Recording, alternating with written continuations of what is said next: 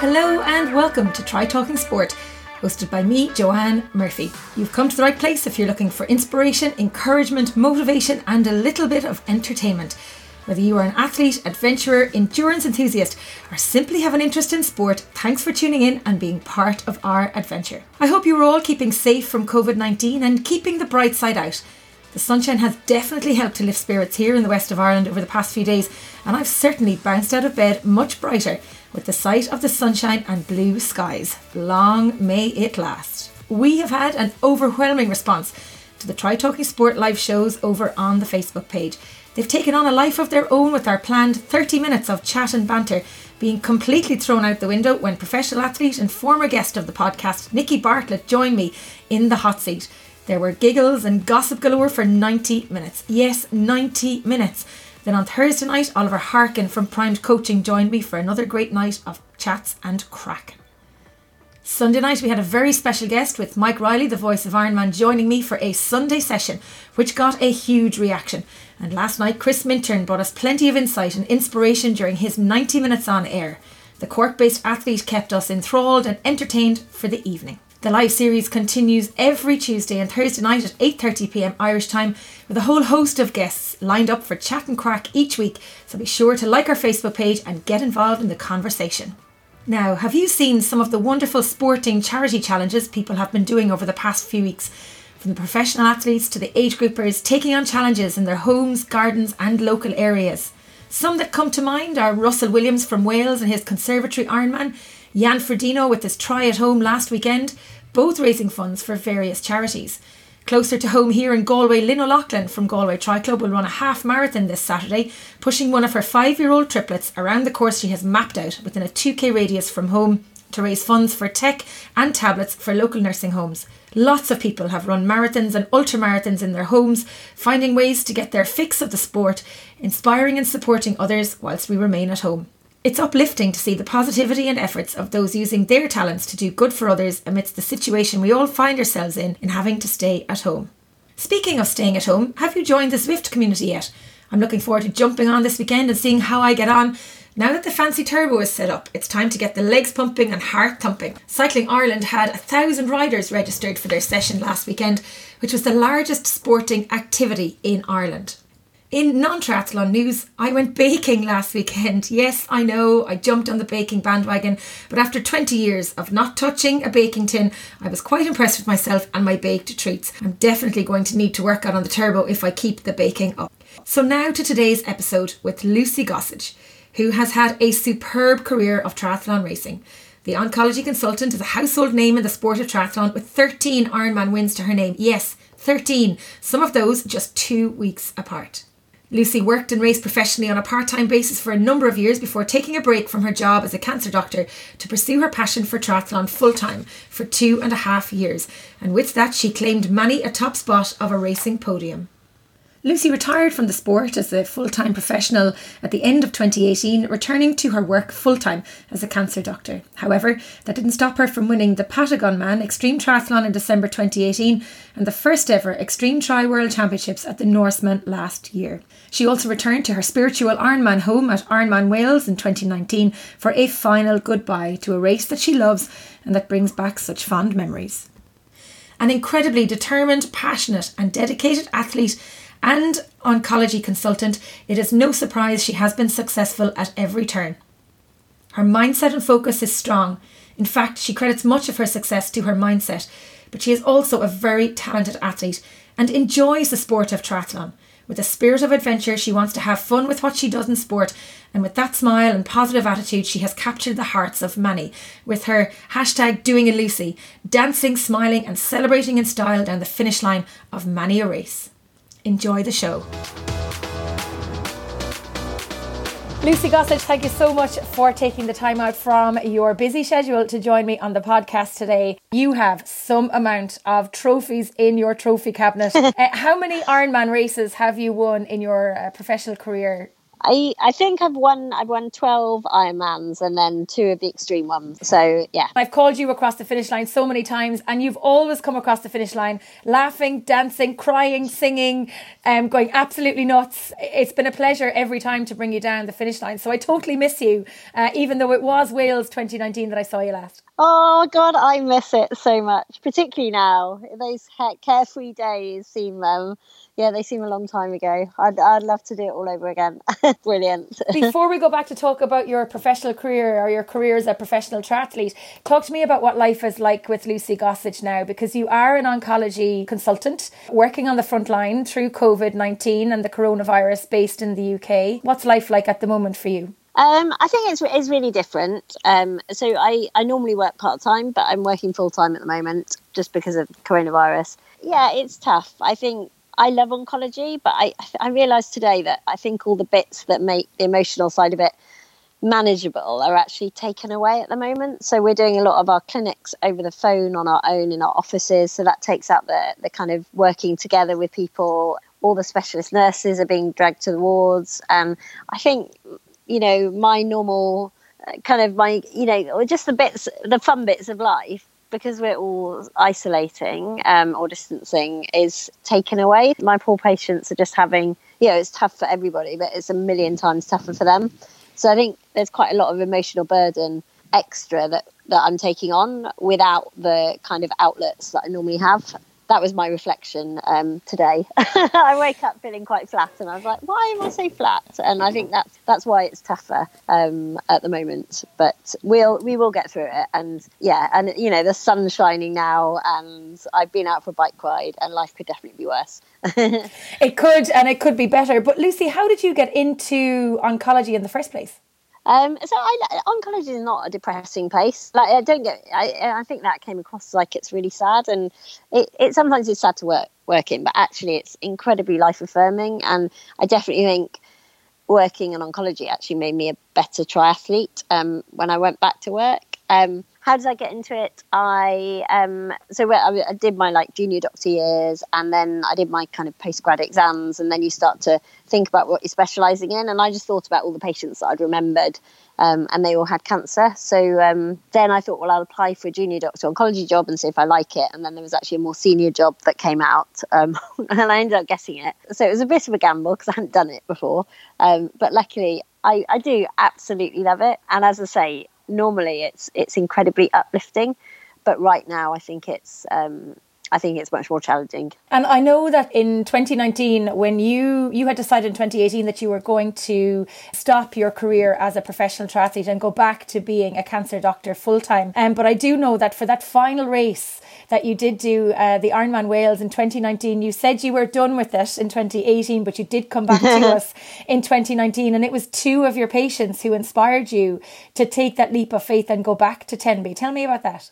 Oh yeah, and I, am so glad I did. I just remember I, I, I was just having, you know, I, my heart was in wanted to go, and I, I just remember, you know, I'd said I'd retired. I said I wasn't going to go back in 2018, and then I just went and did this ward round, and there were there were two guys, and one of them couldn't move his legs, and he was only 17, and and another guy was a footballer, and he was about to lose his leg, and I was just like, what am I doing? Of course I'm going to go back. Um, but what's what's really cool actually is the the young younger guy has just finished his treatment, and I didn't know that he. he I they, obviously I didn't tell them any any of this. I didn't know that he knew anything about me other than that I was his doctor. And when he finished, um, he came into clinic with this book with his present, and I opened it, and it was Epic Runs of the World.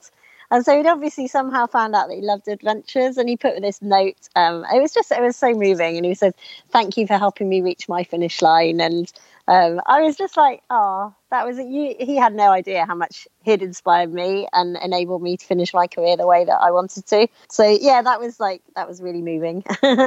You've had an incredible career as a professional triathlete, Lucy. I mean, I know a lot of the results that you have, but I looked today on your website and looked through the results that you have, and it's just like first, first, first, first, first, first, first, the whole way. Where did that come from? Oh, I feel like it still it still feels like it was a different person. Um, it's kind of a it all started as a drunken dare.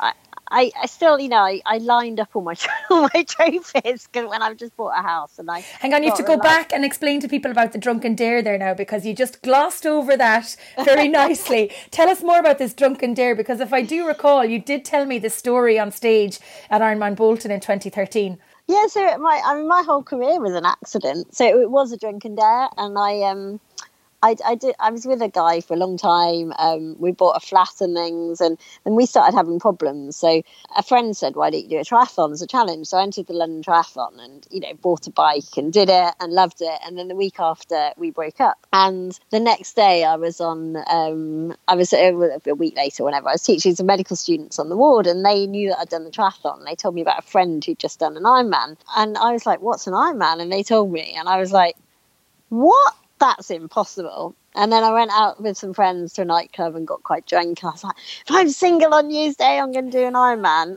And then I was in Scotland, and New Year's Eve, I met this guy who'd done an Ironman. I think he'd done Roth actually, and he was like, "It was amazing." So I was like, "This is fate." In my drunken haze, I'm so going to do an Ironman. So then on the the second of January, I was back in Nottingham. And I went to David Lloyd to the gym and I started the treadmill. I, I said, if you can run a half marathon, you're going to do this Ironman. So I, I pressed go and like fell off, you know, 13.1 miles later.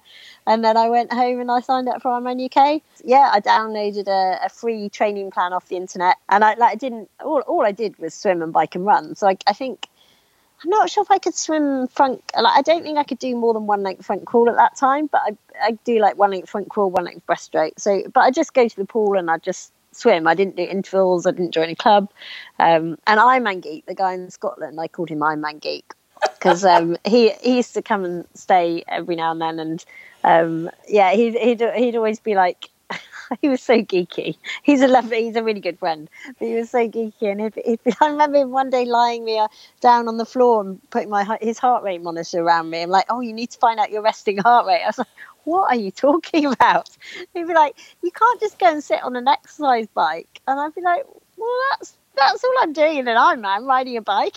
and so I, I, actually found my training diary from from that time. Training diary. It was a diary where I wrote down what I'd done, and it'd be things like an hour on the exercise bike, an hour of doubles tennis. that was how, well, that's good um, cross training for Ironman, I guess, really, isn't it? It was like bricks without realizing it. Um, and then I'd do like bonkers things. I'd go for a long run in the morning. All my long runs were hungover on a Sunday morning, and then I'd go and play a squash match in like in the in the afternoon. And I think naivety actually was was probably really helpful. So I didn't have a like a Garmin or anything. I used to rip a page out the A to Z, the car thing, and highlight a route, and then I just, you know, every junction I'd stop to work out where. And I, I, I wish I'd had a Garmin because I used to go and do epic rides in the Peak District. And obviously, I was a lot slower than, than I would be um, now. So they, they must have been like eight hour rides. But I was just so naive. I didn't know that that probably wasn't what most people did. Um, and, and I think that probably, yeah, paid dividends in the long run. Naivety can get you a long way. Naivety and uh, drunkenness and drunkenness and and a love for it, I guess. I'm going to have to ask now because I know people will ask me what's your what's your favorite tipple? Your favorite, favorite alcoholic tipple? beverage? Oh, it changes. Right now, it's prosecco, but back in the day, I was an aftershock and alcopop girl. Oh, mother of God! so at, at, the time I entered Ironman, it was probably after several after several alcopops, and then moving on to the al- aftershocks. so, what year did you do your very first Ironman then? 2006. And then, yeah. what was the catalyst?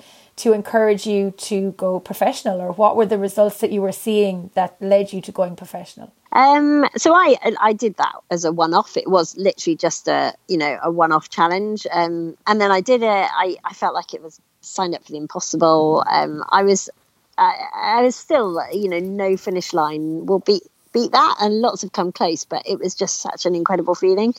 Um, and then I went back to work, and I kind of thought that was it because it was just a challenge. And then luckily there was a guy that I was working with who just joined the Tri Club in Nottingham, and he persuaded me to join um, and i was i was like they're so geeky i'm it's not going to be for me but luckily they were a bunch of um, pissheads as well so yeah so that's how i started to get good well i fell in love with it really because i joined the club and it was just really fun I'd go and train after work and then we'd all go to the pub for a pint and it was so sociable. And then how I got good was actually I moved to Cambridge to start a research PhD. So I was working as an oncology trainee doctor, the level below consultant, and then you kind of have to do a research PhD. And I moved to Cambridge for the wrong reasons because it was, you know, it was a prestigious place to go. And I hated it, absolutely hated the first year of it, and was completely unsupported. So then I started to to train rather than just exercise. And um, I think that's yeah, that was how I got good. It kind of became training became more important because I felt like I wasn't doing much in my working life. 2009, I moved to Cambridge, and then 2009 and 10, I got um, pretty good as an age grouper. Went to Kona in 2010 as an age grouper, and I think I was fourth in my age group, an eighth overall or something. And then 2011, I got my pro license, but I was still working full time. But I think I realised then that I could have a nice time and win most stuff as an age group, or I could challenge myself. And then the end of 2011, I went part time at work so that I could balance the two a bit better. And then when I finished my PhD in 2014, I had two and a half years as a full time athlete. So I only ever had two and a half years as a full time athlete. So two and a half years as a professional athlete. What was the highlight of that career? Uh, two and a half years as a full time athlete. Oh, I don't know. I, I think I did a lot of travelling. Um, I think the best bit actually was going to. So I fin- handed in my PhD on the 31st of March. Um, and that day I flew to South Africa um, for Ironman South Africa. And I actually had four weeks out there. And I, I just remember, like, this is such a cool way to start my pro career. Um, and then I was back for about a week and a half, and then I went to Lanzarote and did the Ironman there. And they, yeah, those kind of eight weeks or whatever were pretty special because I just felt like I was living the dream of a, you know, the dream that I'd always hoped to live as a pro triathlete. Because you had been doing it part time, like you'd been working part time as a doctor and part time triathlete for a while before going full time into the sport.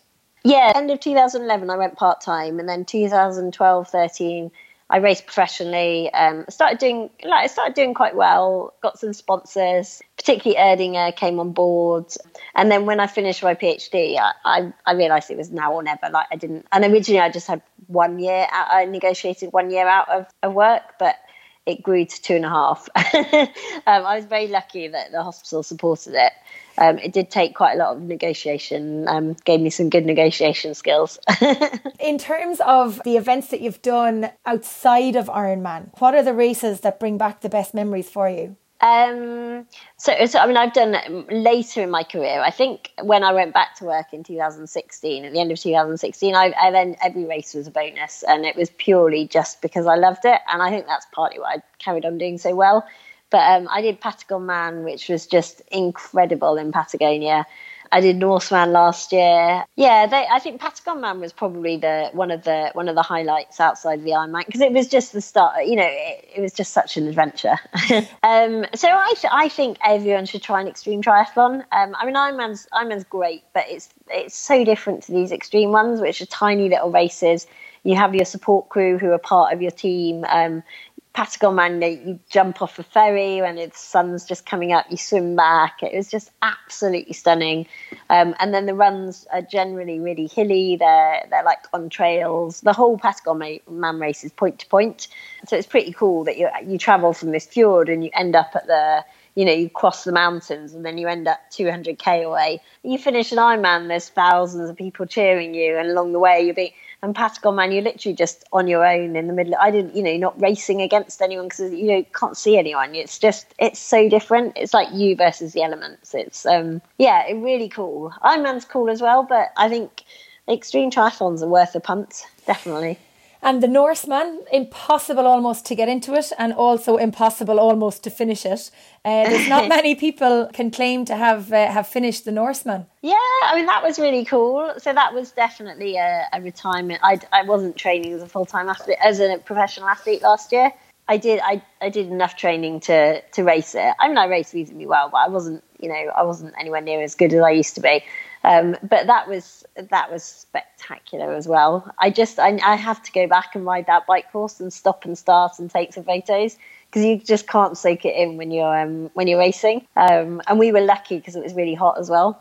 Um, so we, yeah, we we definitely got the best of um, best of Norseman. In the um, live chats we were having the other day with uh, with Nikki and with Oliver, uh, Laura Siddall was actually um, commenting on them as well, and we were having the question over what was the better race, Wales or Lanzarote. Oh, uh, Wales, hundred percent. Why? No doubt about it. Why? Um, the crowds, the I mean, Wales is. I just love Wales so much. Lanzarote it always feels like it's. I mean, I, I, it's an iconic race, but it always feels like it's a bit of a battle. It's, but Wales is just pure. Wales is just. Tenby is just my happy place, and oh, yeah, I'd go back there every year if I could. it, it is. It's amazing, and even thinking about it yesterday, um, when we were chatting about it, it, even the, the Welsh national anthem playing in that amphitheatre, and, and the noise and the crowd, the spectators lining. Oh, you've got uh, shivers down my spine. Yeah, it's just uh, it. it's amazing, and then that finish line up along the Esplanade. It, it, does bring back very very good memories. That was my first ever full distance uh, race to announce back in two thousand and twelve. Ah, yeah. Well, it's a good one to start your career yeah. with, isn't it? And actually, I remember in 2013 that you won the Ironman UK in Bolton, and Scott Neyedli, you had decided that you were going to go to Wales, and he was humming and hawing as to whether to go or not, and you told him to go, and he ended up actually winning yeah, uh, yeah, Wales. Yeah. He credited me when he won Wales. Yeah. Lucy, you've also been to Kona quite a few times as well. You had a bit of a bumpy ride to get there with a broken collarbone a number of years ago. Tell me what it was like racing in Kona. Um, so Kona to me is always a race that I've, you know, Tenby just brings back happy memories. Kona always feels like it's a, it's serious and it's tough and it's brutal. It's brutal. Um, and it doesn't suit me to be honest. If you were to put like my worst possible ingredients of a race together, you'd come up with Kona. And exactly the opposite for Tenby. but I'm really proud of my races there. So I, I, went I went twice as an age grouper, three times as a pro. First year as a pro, I had an injury and I walked 21 miles of the marathon. I was the last pro to finish. I finished at exactly the same time as my first ever Ironman, but I did still finish. Most people probably wouldn't have done. Um, and then the second year, I came 10th. And then the third year, I broke my collarbone eight weeks before it. And I was going back to work two weeks after it. So it was my last, I thought it was my last pro race. I was wrong. But uh, yeah, so I broke my collarbone eight weeks before it. And I came ninth, which shows the mental power of, um, yeah, passion, I guess. Two things. One is how, in God's name, did you walk the 21 miles of the marathon? Do you know what, Joe? I've I've I've never DNF'd, and um, it's probably one of the things I'm most proud of. And I, am I'm not advocating finishing with injuries, but um, I've had a lot of bad. I've had a lot of good days, but I also had a lot of bad days, um, and I always finished, and I always respected the race. And for me, that's that's something that I'm I'm probably more proud of that than I am of of all the ones that I won. I kind of uh, yeah, I'm proud of how I dealt with it. To be honest, I just um, I met um, Magnus Bäckstedt. I walked the last kind of eight to ten miles with him, um, so that was quite nice. Yeah, I just kind of was, you know, obviously I was gutted and I felt like I let people down a bit because it was my first year. I felt like I let myself down. I was like, maybe I should just go back to work. This pro thing's not going to work out. But um, I think learning from failure is probably one of the biggest things that I've taken from my try career and um, that that was probably a, well it was a big it felt like a big failure to me. Even though it was an injury it felt like a big failure. And coming back from that has shaped me um, and changed me as a person i think. The other thing um, I want to ask you about, Lucy, is that eight weeks out from Kona, and obviously it's, it's hard enough to get to the finish line of an Ironman race, never mind qualify for Kona. And at that time, I think you had to, uh, it wasn't just a, an automatic qualification when you won the race, you had to generate points yeah, by racing. Yeah. So it was a much more long drawn out process to qualify for, for Kona at the time. The injury that you got eight weeks out from the race, how did you prepare physically and mentally during that time to get to the start line? Yeah, it was. I think the hardest thing was not knowing that I, whether I could race or not, Um because um, so it was it was pretty much exactly eight weeks um, and then i had it operated on and then it was seven weeks. And obviously you can't do much straight after the surgery um, but i was trying and I, I was doing like these crazy turbo sessions and i think it's probably not dissimilar to most pros now actually because i was putting myself through it thinking this is all pointless. I'm not going to be able to race. Why am i why don't i just go and sit on the sofa or go for a walk? Um, which I, I guess I yeah, I guess it's quite similar to everyone now who's carrying on training, not knowing when they're going to be able to race. Um, I mean, I did some crazy stuff. Like I, I looked at my training diary. I was a nutter, um, but I have no regrets because I was just so. So when I think when I made the decision that I was going to give it everything, then um, to get there, then and and it did actually take the pressure off. Like I did rock up at Kona with no pressure, no one expected anything, um, and I think that was a big part of how I managed to to do well actually. You won Bolton so many times and Wales so many times, and you were a champion so many times that there must have been an enormous amount of pressure on you every time you started a race. I, people always said that, but I think the only the time I felt pressure was when when I became a, a name in inverted commas and I was a full time athlete.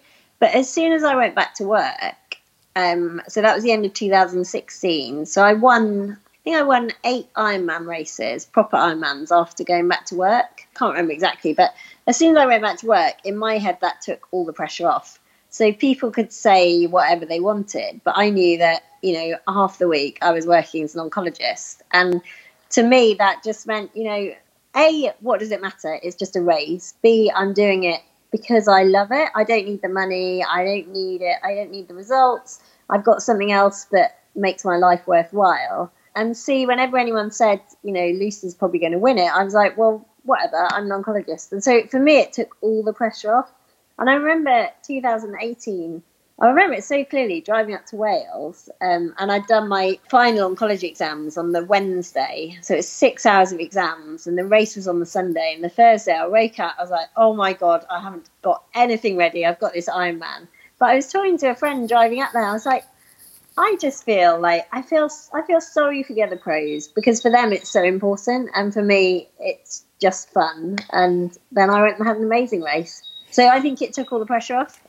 but Lucy, what about dealing with um, the pressures at work as well? Because you're now in, in a double pressurized environment. You've got the pressures at work and the pressures of Ironman racing. Or was Ironman racing the release from work? Oh no, uh, yeah, Ironman was the release. I think. Um, so I think that when I did when I was doing my exams, that was really hard because when I was training, I felt like I wanted to be working because I was working and trying to study and trying to train.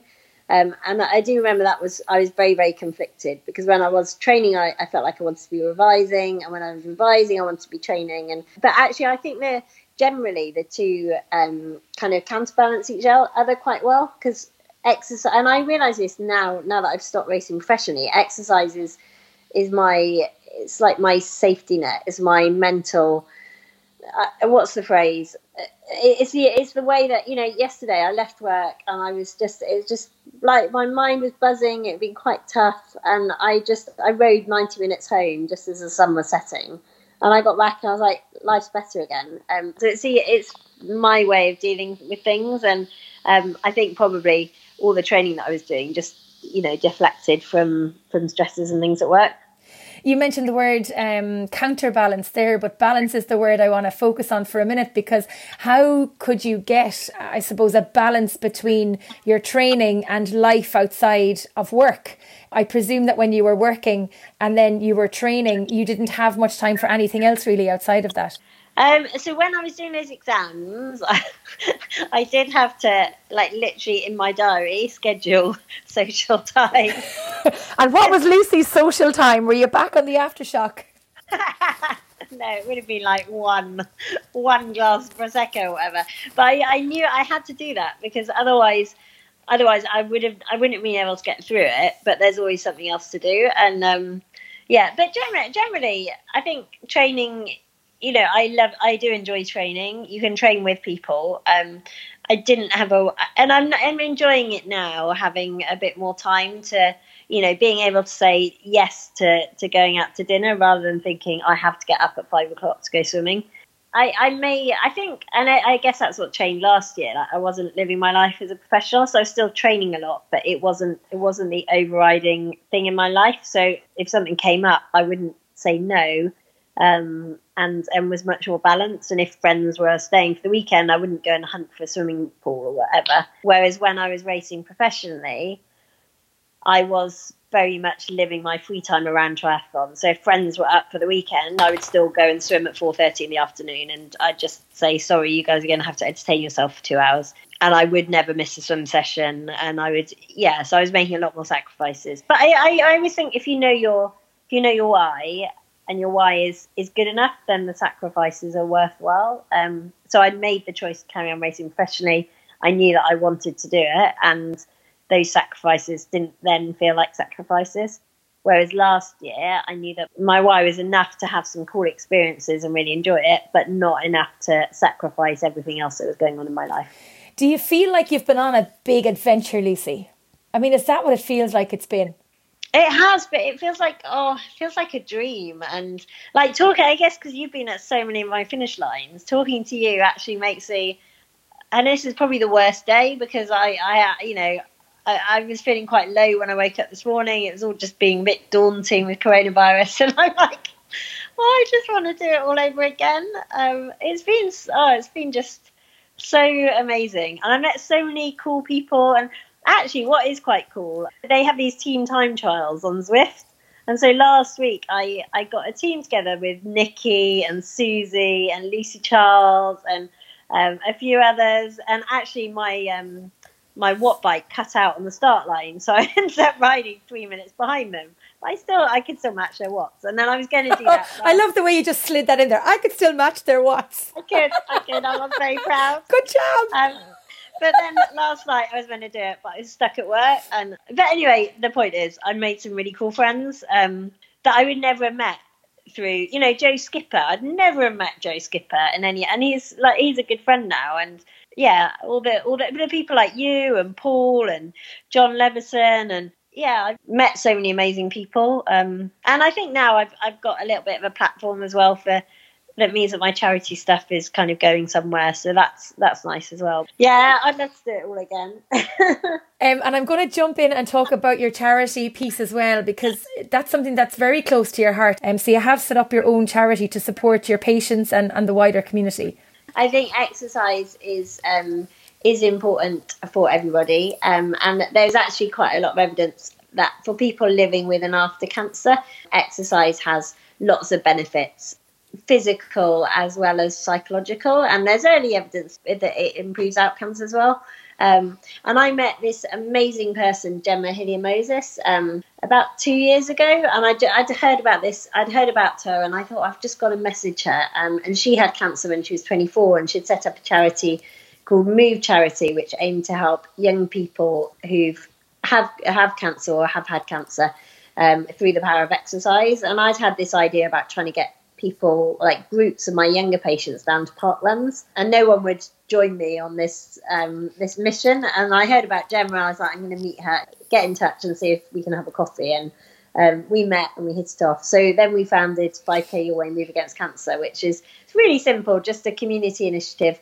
to encourage anyone living with and after cancer um, to walk, jog, run, or cheer or volunteer at parkruns on the last Saturday of every month and over the last two years, we've gone from one group in Nottingham to I think 54 groups across the UK and in Ireland, a few in Ireland as well. Um, obviously, they're all on hold now. Um, but actually, we're, we're doing um, we're using this time now to try and increase our focus on education and um, awareness of the benefits of exercise and create some useful resources around that. It's just been incredible, and and seeing the power of physical activity for, for people living with and after cancer is I think as doctors we effectively as oncologists we a lot of the drugs we use are effectively poisons and it's really nice being able to offer something that makes people feel better and probably also improves outcomes and combines that um, kind of peer support as well. So I'm so passionate about it and I just yeah I just hope that we survive coronavirus because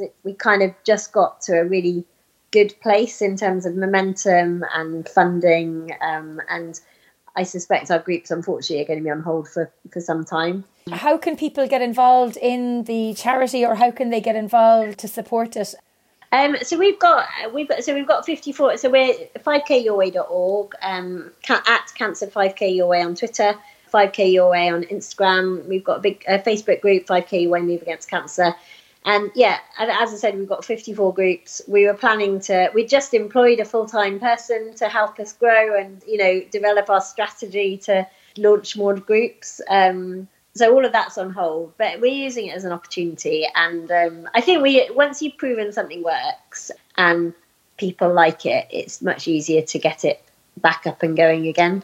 The fact that your profile is so high within the sport of triathlon, or even within sport generally. I mean, you're a, a winner of British Triathlon Federation Long Distance Triathlete of the Year. You're a household name in triathlon in the UK, in Ireland, and beyond it. And I know you're making faces at me now as I as I watch you as I say that, but you are a household name. So lending your your name and your energy and your interest and passion for sport and passion for physical activity is such a huge thing for the organization and giving back to the community that has meant so much to you even though it's slightly different it's still about sport still about physical activity I think, um, yeah, I think you're right. So, I guess two points. Firstly, social media is amazing because without social media, we wouldn't have turned into anything. Um, so the first kind of growth was because of my triathlon network. And secondly, for me, it's really nice because I always felt like being a full time athlete was quite a selfish thing to do. And I think that's why I, I kind of felt enjoyed it a bit more when I went back to work. I didn't feel, I just, not self, well, it was a bit selfish, but also a bit pointless when that was your whole focus of your life. But actually, by getting the results that I did, I got a little platform, not a massive platform, but a little bit of a platform that means I can turn an idea like 5K Your Way into something. So it's really, for me, it's really nice that the two worlds coincide. And yeah, I get, you know, I remember one of my last races I did as a pro was Challenge Mallorca, Challenge Peguera in 2018. And we'd just started the Nottingham group maybe three months before, and I was away for it. And I remember I did the race and I won the race. I was really pleased. And then I got back and saw all the social media from the Nottingham 5K Your Way group.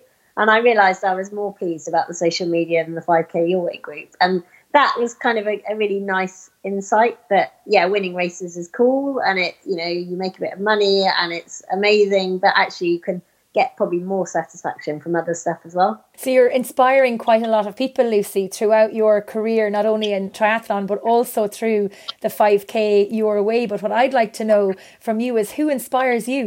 Um, oh golly, I think one of the people that inspires me most is um, a friend of mine who um, had a spinal cord injury about five years ago, six years ago, and she's definitely um, how she's dealt with that. She's just had a second baby. Actually, um, I always I always reflect on her, and actually, and this sounds very cheesy, but um, my patients are probably the people I you know I see. I spoke to someone yesterday, and he's twenty, and this is his last summer, and you know I, I just cannot imagine dealing with that. Um, and his last summer's got coronavirus. He can't do all, you know, he can't do what he's wanted to do and what he was planning to do. But seeing how people deal with that, you can't not be inspired. And you, you know, you can wake up a bit low, but there's so many things to be grateful for. How do you separate the emotion of dealing with that, the cold face of, of cancer, and then coming home to normal life? Every time I see you, you're always so happy you're always yeah. so happy. You're always a Duracell bunny. Um, you know, even when things are going wrong, you still have a smile on your face. How do you keep that positive mindset and that positive attitude when you're dealing potentially with death every day?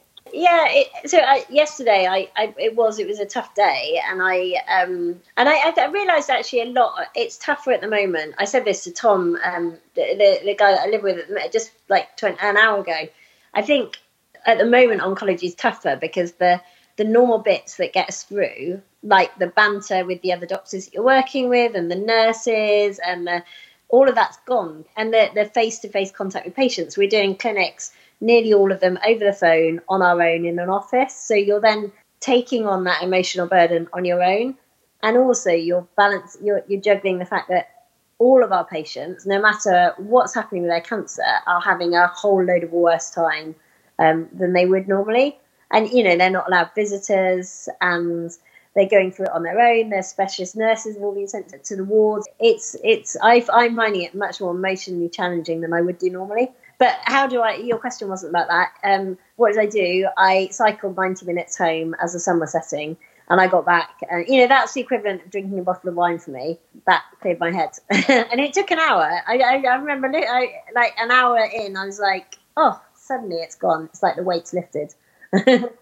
That is the, the lovely thing about exercise as well. Even in Ireland here, we're only at the moment allowed go within a 2k radius of our homes, but even getting out for a 30 minute walk, it just yeah. clears the head and helps you feel so much better, even if it's just to get out for half an hour of a little run around your, your neighbourhood. Lucy, if you were racing at the moment, how do you think you'd be coping with the restrictions and the lockdowns and the uncertainty around a race season ahead? How do you think you'd be feeling about it? I think it's a good time for a comeback because um, no one can, no one, no one can swim.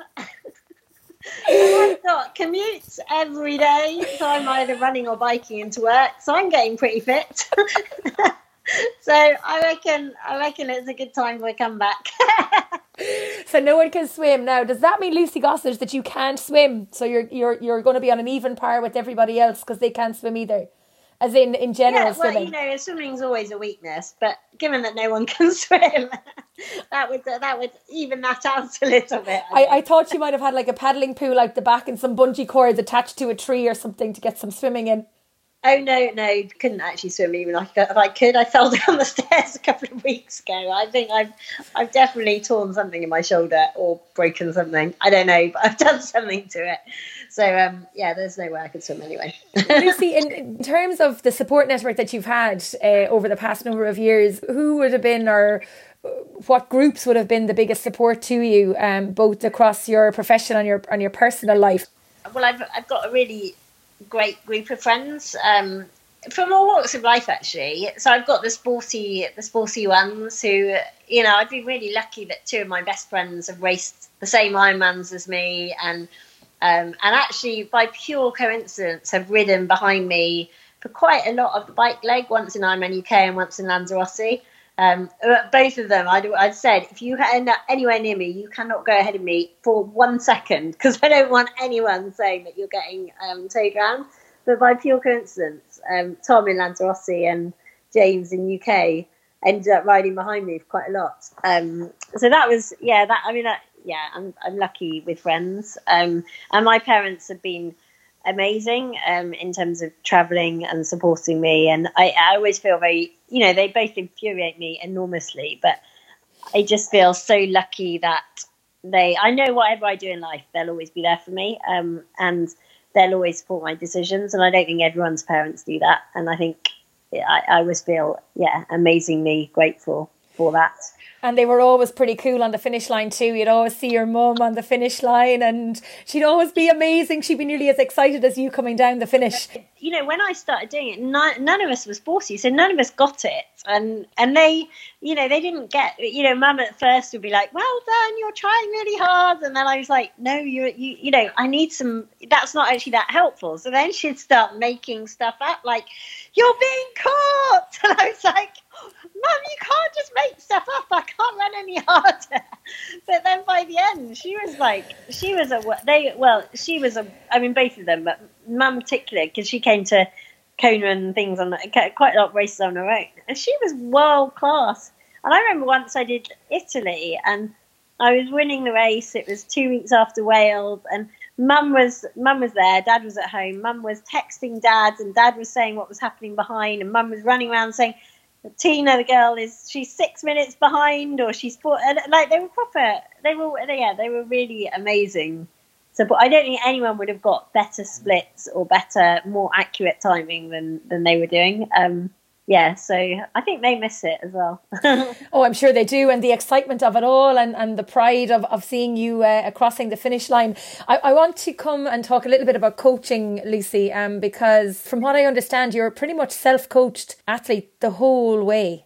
Yeah, I mean, I had lots of advisors. Um, so I had a coach when I was getting into it as an age grouper, and then I had another guy, Chris, who helped me for um, very informally helped me for a little bit. Um, and I had I had loads. Of, I'd say I'd had lo- loads of advisors and mentors, but I just found for me that a I'm probably uncoachable.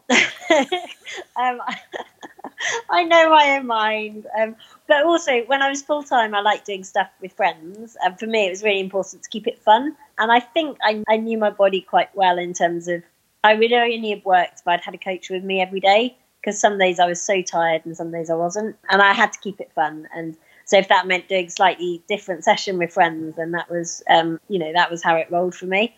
And then when I went back to work, I did much more on my own. But at the same time, I felt like I never knew what the week was going to be and what the day was going to be. And I, I think it would have been, um, I'd have found it really hard to have a plan and have to stick to it. I think a coach would have been useful to me to stop me doing too much. Probably that would have been the, the biggest benefit. Um, but loads of people say, "Oh, don't you know? Don't you think you could have been better if you had a coach?" Um, and I, I did well because I loved it, and um, I managed to keep it fun. Uh, you did also have, um, did well because you were extremely talented um, and very strong.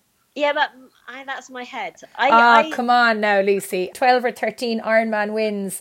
There had to have been some level of uh, phenomenalness about you to be able to do that in such a short period of time. Seriously, when I look at your results, it's like one, one, one, one, one, one, one, the whole way down. It's amazing. I'm like fangirling here. I'm fangirling.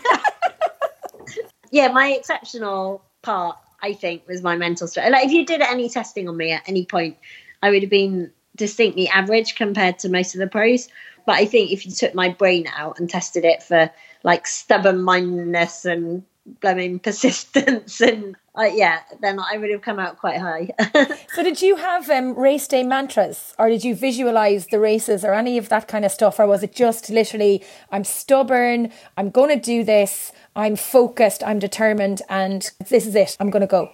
No, I did. I did a lot of sports psychology actually, particularly um, towards the end of my career. Um, and I've actually just with the the sports psychologists who helped me, we've just made um, a six week uh, like video course Iron Mind, um, which takes people through much of the process that I did. So I I would I never faked any of my emotions at races but um, I didn't always just fall into that mentality. And there was there were quite a lot of races where I had to work really hard to get myself into a race day mentality. So um, I remember Ironman UK 2016, for example. Um, me and a boyfriend had broken up on the Monday. So obviously on the Tuesday, the last thing I felt like doing was racing Ironman UK, and I think I was I can't. It must have been my fourth going for the fourth win, and that took a huge amount of work like psychology work to get myself into a mental place where I wanted to race, number one, and was ready to race. So yeah, I worked I worked really hard at psychology, and it made a, a massive difference. And I think I think it's it's something that most people neglect and probably could benefit quite a lot from from investing some time in it. Um, and actually, I've you know the work I did in sports psychology is is helping me now as a doctor because I know myself a bit more, and I've I've developed some tactics to to get me through. You know, like tough like at the moment, um, I've got I've got tactics that I can draw on to to help me get through whatever life throws at me. If I'm doing a talk or you know coronavirus, changing work, and um, so, chatting yeah, to Joanne on the podcast.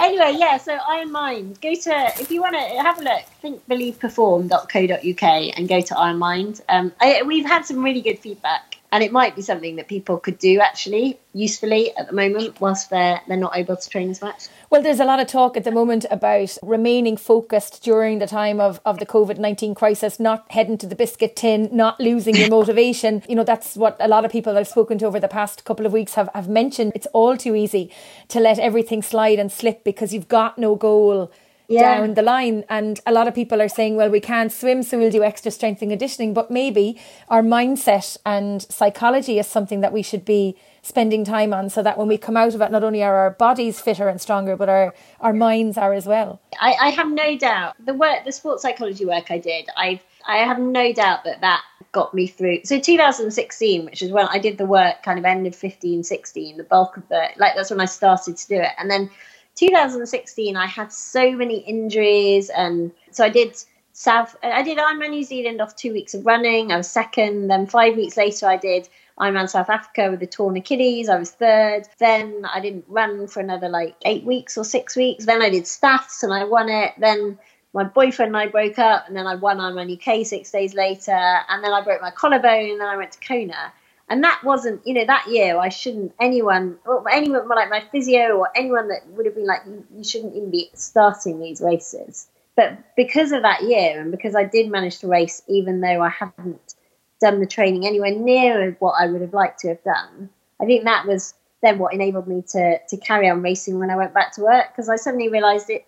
A, I knew exactly why I was doing it, so I'd done a lot of work around why I wanted to do it and what my priorities were, and so I, I really knew my why. And also, I knew that I, I could enjoy racing and I could race well, even if I hadn't done the training that I might have previously said I needed to do. And it also helped me when it came to retirement. Like, just work through when was the right time for me to retire. People always say, Can I coach them? I'm like, No, I'd be a rubbish coach. But I genuinely believe that the sports psychology work I did, so many people could benefit from it if they just took the time to. I'm not saying go to our program. There's, that you know, there are there are books and things, but or go and pay to see. I mean, ideally, go and pay to see someone. But people spend thousands of pounds on bikes and wheels and a carbon bottle cage, and you know, go and invest a little bit of time and effort in psychology and you'll save so much more time and you'll be so much happier because of it. I was going to finish the interview there, but I've one more question to ask you, Lucy. I see a picture behind you, you on a finish line. Oh, um, yeah. I'm not going to ask you about that picture specifically, and I am getting a cribs tour of her new her new house that looks like Wales. That's the start. That's Goskar Rock and Wales that she's showing me. And I can't see the finish line behind, but it's definitely one of you winning. What I am going to ask you, Lucy, is of all of the races that you've won and the tapes that you've broken as the winner of a race, what is the one that stands out the most for you as the, the most important or the, the best win ever? I think I think Wales 2018 because it was my it was my last one and I just oh, oh well up even now. Like I just remember I was crying. I just yeah, I that that race was um yeah, that race was will always yeah, it was a it was special. yeah, I think you had us all. I think you had us all crying. She's starting to cry here now, lads. Second time today, she's nearly crying on the podcast. I'm not normally an emotional wreck. It's just right now. maybe we should have done. Maybe we should have done this show over a bottle of prosecco. Oh, Joe, I could so you imagine? I need a wild party. Okay, maybe, sure maybe we need like to that. get you on the, the Facebook Lives and you can have a bottle of Prosecco while we're chatting. Now, that would be great fun. Lucy, thank you so much for joining us on the show today and for taking the time out of your very busy schedule dealing with the coronavirus on the front lines. And I wish you every success with all of your work. And um, I do wish you would come back racing, but I know you probably won't. You were one of my favourite athletes to call down the finish line. I'm totally a fangirl and it's been an absolute pleasure and a privilege to have you on the show. Oh, thank you, Joe. Always lovely to chat, and I miss you.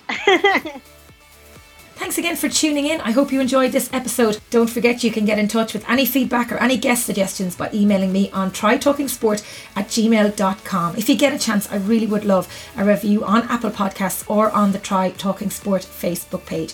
Speaking of Facebook, don't forget to tune in to our live chats on the Try Talking Sport page on Tuesday and Thursday nights at 8:30 p.m. Until next time, wash your hands, stay safe and stay at home.